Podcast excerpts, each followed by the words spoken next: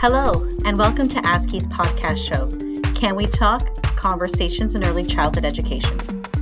In today's episode, a conversation with a children's mental health support facilitator, you will hear Evette Sauriol from ASCY and Natalie Busato, a children's mental health support facilitator, social worker, and professional learning consultant from ASCY, talk about children's mental health and social emotional well being. We hope you enjoy listening. Welcome to Can We Talk? Conversations in Early Childhood Education. This is a question and answer podcast with experts in their field about topics that are important to educators and parents of young children. I'm Evette Sauriol, an early childhood educator, professional learning consultant, and early on community support facilitator with affiliated services for children and youth in Hamilton, Ontario. Today, I'm talking with Natalie Busato, a registered social worker and early childhood educator working as a consultant with ASCY. She has worked in the area of mental health and social emotional well being for close to 20 years. Natalie has supported families, children, youth, educators, and the community, first in Halton and more recently in Hamilton, her hometown. Her approach is rooted in a family centered, strength based, trauma informed, and self regulation framework. Hi, Natalie. Hi, Evette. Thanks for having me. Nice to have you here. Thanks. Can you describe a little your role for the educators? Sure. So, my role at ASCY is about three years old now. The educators in Hamilton were looking for some support for children pretty much two to maybe school age at some times wanting to understand the children's uh, social emotional well-being behaviors how to support families. So my roles evolved over time and as i continue to evolve with the role and we've had to pivot through covid we've been doing a lot more virtual stuff webinars and this podcast. So that's a little bit about my role. There's a stigma somewhat about the term children's mental health. Would you comment on that? Sure. I think the stigma is rooted in a lot of historical ways of viewing mental health and viewing somebody as well, capable, all those things, because society does put a lot of pressure on us to function in a certain way, being what mental health really means. And we are really good as a society in recognizing and supporting people with physical health. So, if you're someone that's living with some type of diagnosable, say cancer, things like that, there we have this understanding that that should be treated. But mental health is also another aspect of that that our well-being also helps the body and mind stay connected. So children's mental health is oftentimes not seen as something that we need to worry about.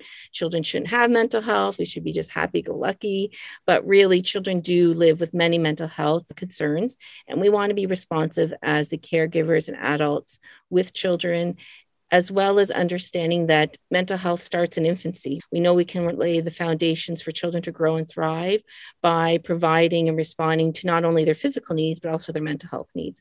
So, when I think about my role as a children's mental health support facilitator, part of my role is to help understand what mental health is, what we can do as a society and as caregivers to be there for children, especially during, I think, this time of COVID 19 and pandemic.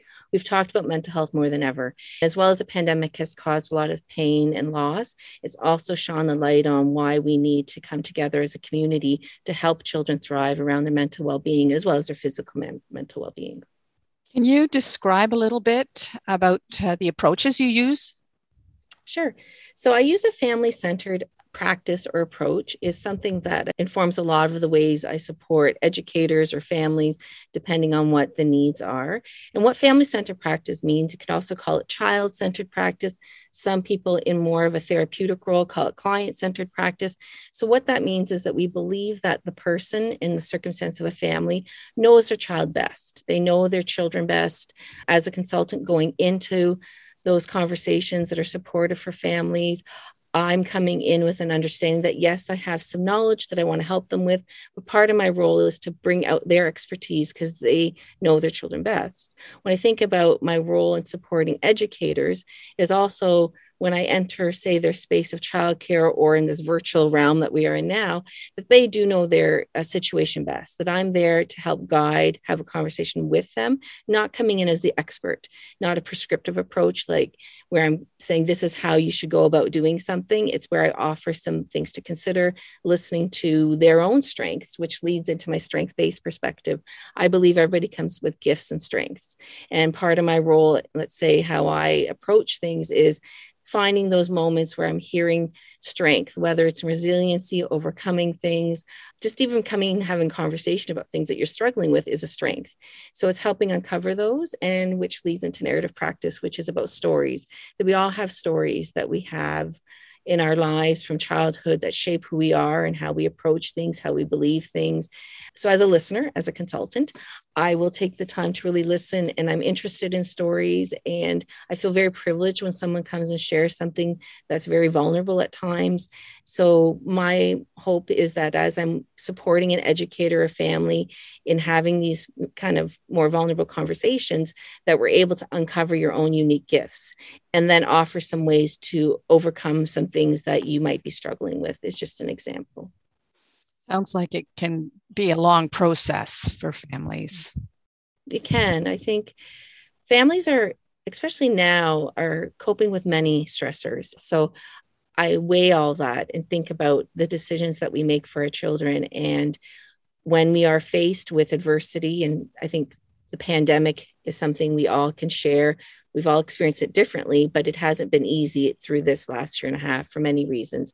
So, making sure that when we are reaching out and supporting one another, that we're all coming together with less judgment, because that's something we always have. And we have our own experiences and stories and biases that come into play and how we view and see things.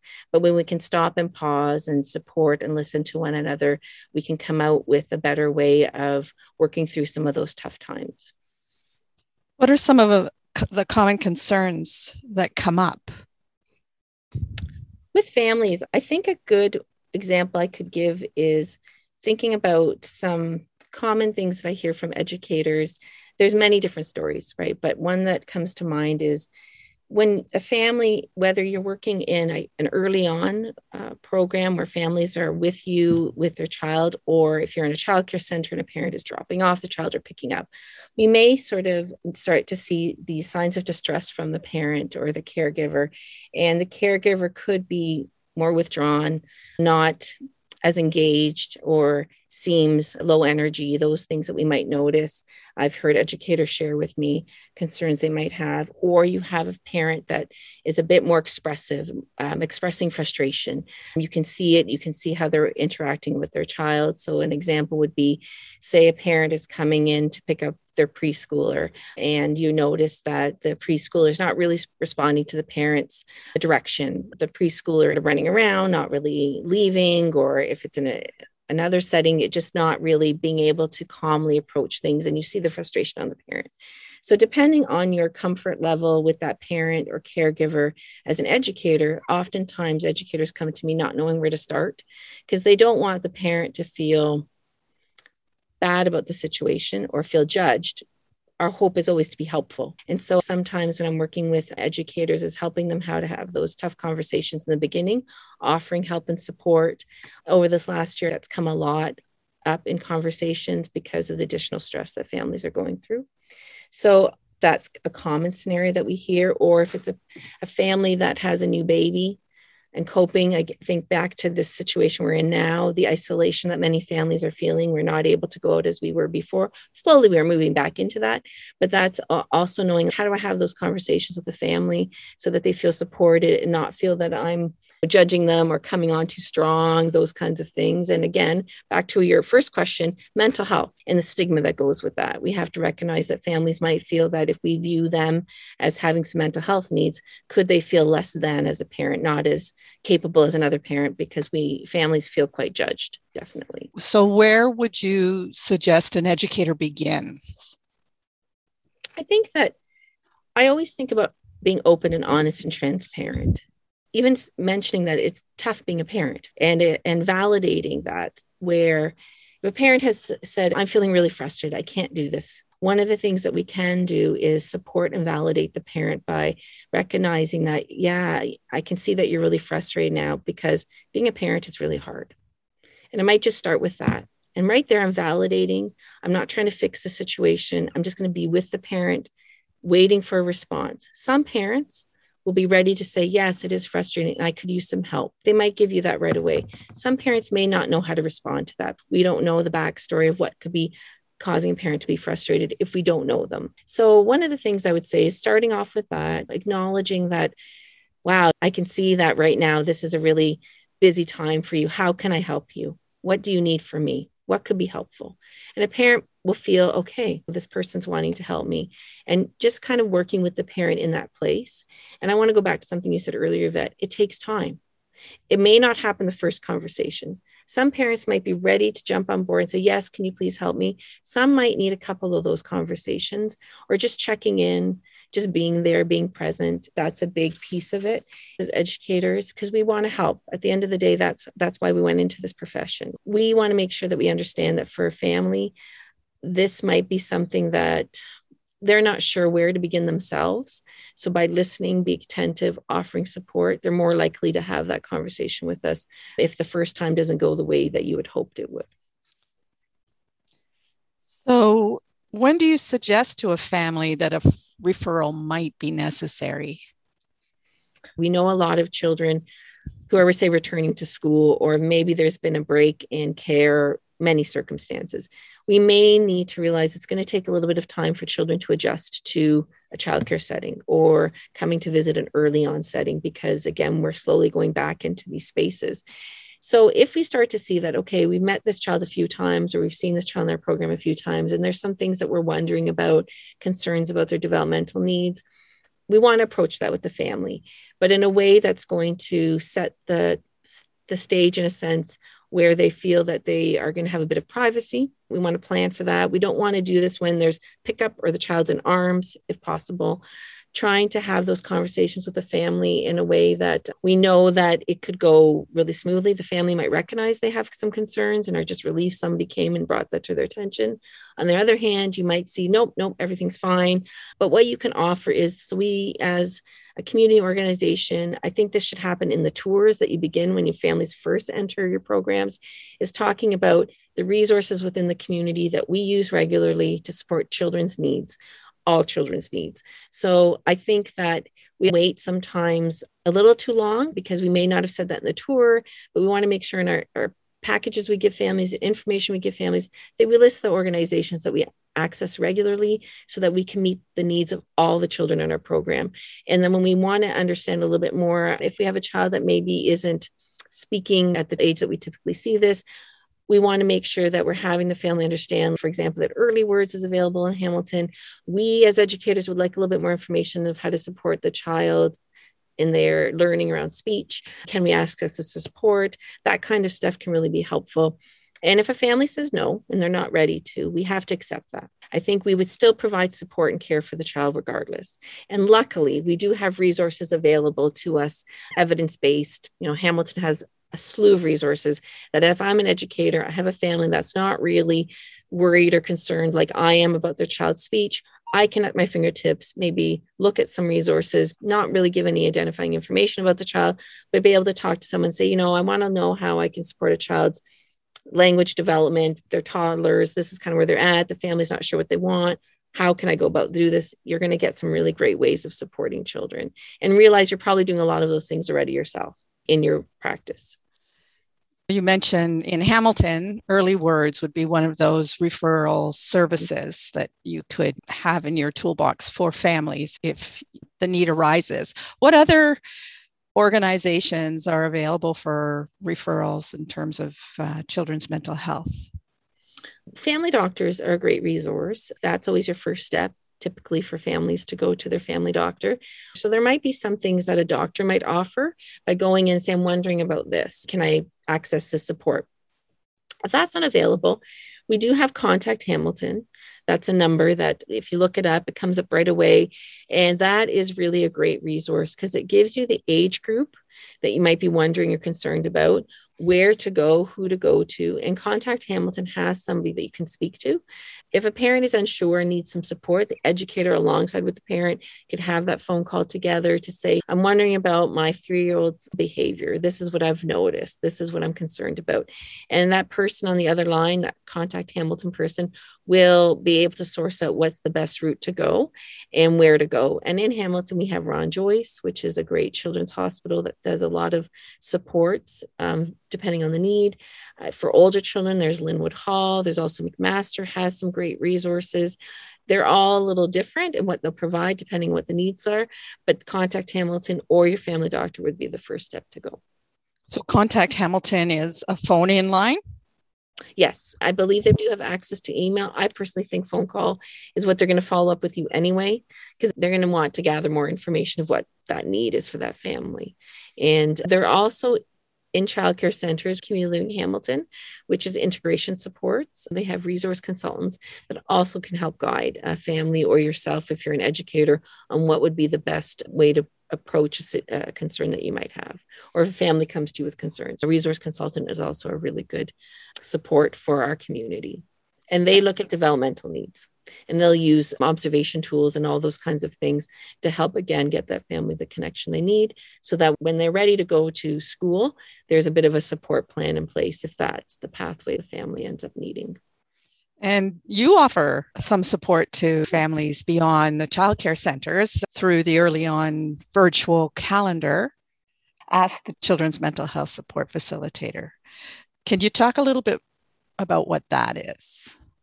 So that's something right now we are virtual. Families can come on with the early years facilitator and ask some questions that they might have around their children's mental health and well being. Through that dialogue and conversation, I will make recommendations of the best supports available based on what they're looking for. So, if a family comes on and they're asking about developmental concerns, the early years facilitator myself will be able to direct them to, again, the family doctor, or they can call early words themselves if that's the pathway that makes the most sense. If it's mental health, depending on what it is, some of the examples I can give you over the last year is parents are feeling overwhelmed themselves or caregivers. So oftentimes we will explore do they have uh, mental health supports for themselves through their employer? And if they don't, then we can take a look at what else is available in the community. And when we do that, we know that families need mental health support the parents, the caregivers, so that they can better attend to their child's needs. So I, I like to be able to have those conversations with parents and caregivers too, because we, we know that it's a holistic approach. It's everybody in the family that needs to feel well together. So, for a family, having that is helpful. What we'll do after we meet is the early years facilitator will send along through an email to the family the resources and recommendations we made so that they have them. That's just one example. One of the other things we can offer is if the Wednesday evenings doesn't work for a family or they want something a little bit more in person, they don't want to be on, like, say, a Zoom with some other families, I arrange with the early years facilitator a maybe one hour Zoom call where we spend some time together talking a little bit more about that. So, how would they access that? Through the early on calendar, the virtual calendar, which is available through the City of Hamilton website, as well as any of the early ons within Hamilton will make those recommendations too.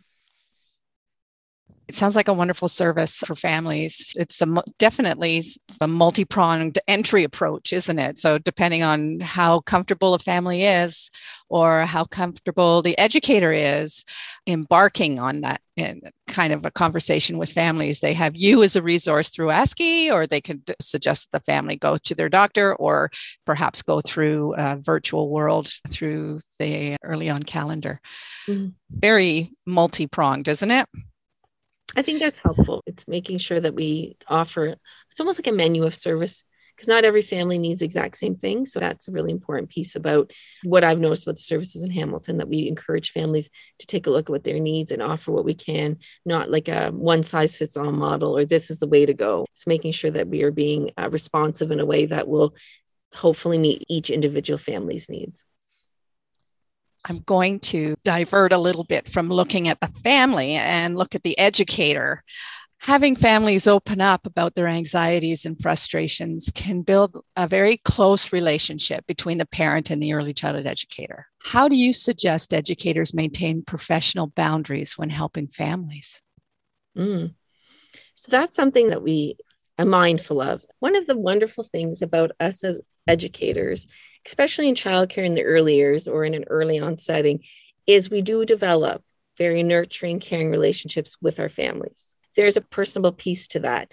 We're still professionals because we've gone to school or we've done training or we've you know done some things to have the knowledge that we have to share about things that families might wonder about in the early years. So, when a family is struggling and we have developed a personal relationship or we're in those intimate settings, part about being an educator or working in the early years is you're caring for children. And these are families' children's, which are the most important thing to them. So, it's going to automatically set a place of intimacy or personal relationship, for example, because we are in this kind of ongoing caring relationship with families. When it gets a little bit unclear at times for families is when we kind of almost become we, we're friendly and caring but we almost become more like friends. And we have to be careful when a family is struggling or they are stressed about things that we still maintain a bit of that professional boundary because if we've crossed that boundary say that a family comes in they're struggling with a child's eating or sleeping. And we start talking about our own experiences as a parent, saying, Oh, I went through that too, and they'll be fine. You know, you just have to do this and this and this, and they'll be fine. Because when I did it, I didn't want to listen to anyone doing this because I figured out my own. And that can be helpful for sure. I don't want to say it's not helpful, but if it's something more concerning that a family needs help with, we don't want them then to not access, say, a public health nurse for nutrition concerns or mental health supports because they might overrelate to our own experiences. They might think, oh, well, you know, I'll use myself as example. Natalie seems okay, so does her family. But they don't really know my whole story either. There might be some things within my own family that I've had to overcome that maybe I didn't share with them. So, again, we just want to be careful that we are offering that kind, caring rapport with families, but not crossing a boundary where we are disclosing too much information. And when you think about, they use the word in social work oftentimes as disclosure. So if I'm working with a family and say that they are struggling with loss and grief, in my own life, I've experienced loss and grief. So I'm working with this family, they've lost a loved one. I'm obviously going to identify with that and be empathetic towards them. It's not like I'm not going to have those feelings. But what I want to be mindful is if I decide to share my own personal loss with them, because I want to be helpful to them, I'm actually thinking about that at the time. If I share with them that I lost my own parent at a younger age, this could really help them have a growth mindset or see something a little differently or access a support that might be helpful to them, whatever I'm, my thought process is. But what you want to be careful of is a parent then starts to view you as maybe the therapist. I don't need to go get a grief therapist, let's say, because I've spoken to Natalie and she went through this and she's okay. That's one thing that could happen. Another thing could happen is if the family starts to console me and worries about me, let's just say I start to share something and then they start to turn around and say, Oh my gosh, are you okay? Because parents are empathetic and caring too. We just want to make sure that we're maintaining that professional boundary because we're there for them. That makes sense good yeah it's it's not clear because when you have those moments where you feel that maybe this conversation crossed a bit of a boundary it's okay to say to the family instead of avoiding that and hoping it maybe goes away i don't know like you know that could happen that's natural response is maybe coming up to a family saying you know i shared something with you I was wanting to be helpful with you. And you can say that to a family. I, I was really wanting to help you with my own story, but I really do feel you might need some extra support around this. Here's a good resource I looked up for you based on what you shared with me that I really think you should access. I can help you access a resource. That to me is a wonderful way to support a family. But that's when, when you wonder if you've kind of crossed that little bit of a boundary, it's okay to have those reflective questions and explain to the family why you shared your story in the first place because you wanted to be helpful. But then when it became a little bit confusing for the family, like they were thinking they didn't really need the help or whatever it is, you can have that honest conversation with them. Yeah, and it can be stressful, stressful for the parent, but stressful for the educator too. Yeah. Talking about our own stress levels uh, as educators, would you offer some suggestions about how to balance our own self care while supporting families in our program? So, self care more than ever this year has come up in conversation, and I've been fortunate to offer some well being, mental health, um, Zooms, webinars, whatever it is that was sort of asked from the community. And I think about our own mental health and well being is that knowing when you're having those difficult conversations or you're wearing PPE, the face mask, shield all day, or we're pivoting constantly or adapting constantly to this ever changing pandemic, let's just say, we are burning a lot of energy. And stress is something that everyone will experience. But when we look at negative stress, which means that even if we've had a conversation with a family that was a tough one, even though the family is going to get the help they need, it can be negative for us because it was a difficult conversation that led up to that. So at the end of the day, when we've had those days that are a little bit harder than other days, that we're going home and figuring out what it is that we need for our own mental health and well being to refuel ourselves. Because I think we are all, I know I'm this, this is probably my worst habit. I keep going and going and going and going. I don't stop to take a moment to take a big breath deep breath in, slow breath out, pause, reflect, acknowledge that it was something that may have been tough and that my energy is going to be low. We talk about getting good sleep when we can, as much as we can, really. Being out in nature has been more important than ever, or whatever it is that works for you. So we can always talk about emptying our cup, like thinking about a cup and filling it up. We want to fill our cup up. And it's going to be easier sometimes than others. But if we make a conscious effort to do that, then we'll be more able to handle those challenges that we face daily or unexpected things that come up within our lives. And positive stress is also a good one as well to recognize that when we have positive stress, it'll energize us, but it's still kind of depleting us a little bit. So, for example, me preparing for this podcast today was a bit of that positive stress. You know, I, I love talking about this stuff. I'm hoping it's helpful for people that are listening. But it's also going to be after I'm done this conversation with Evette today, I'm going to take a minute to catch my breath before I dive into the next thing I have to dive into. Because if I keep going and going and going, it's going to deplete me and I'm not going to be able to be more available for myself, but also for my family and anyone else that needs me. Thanks, Natalie. I've been talking with Natalie Busato, an early childhood educator and children's mental health support facilitator in Hamilton. Thank you for listening.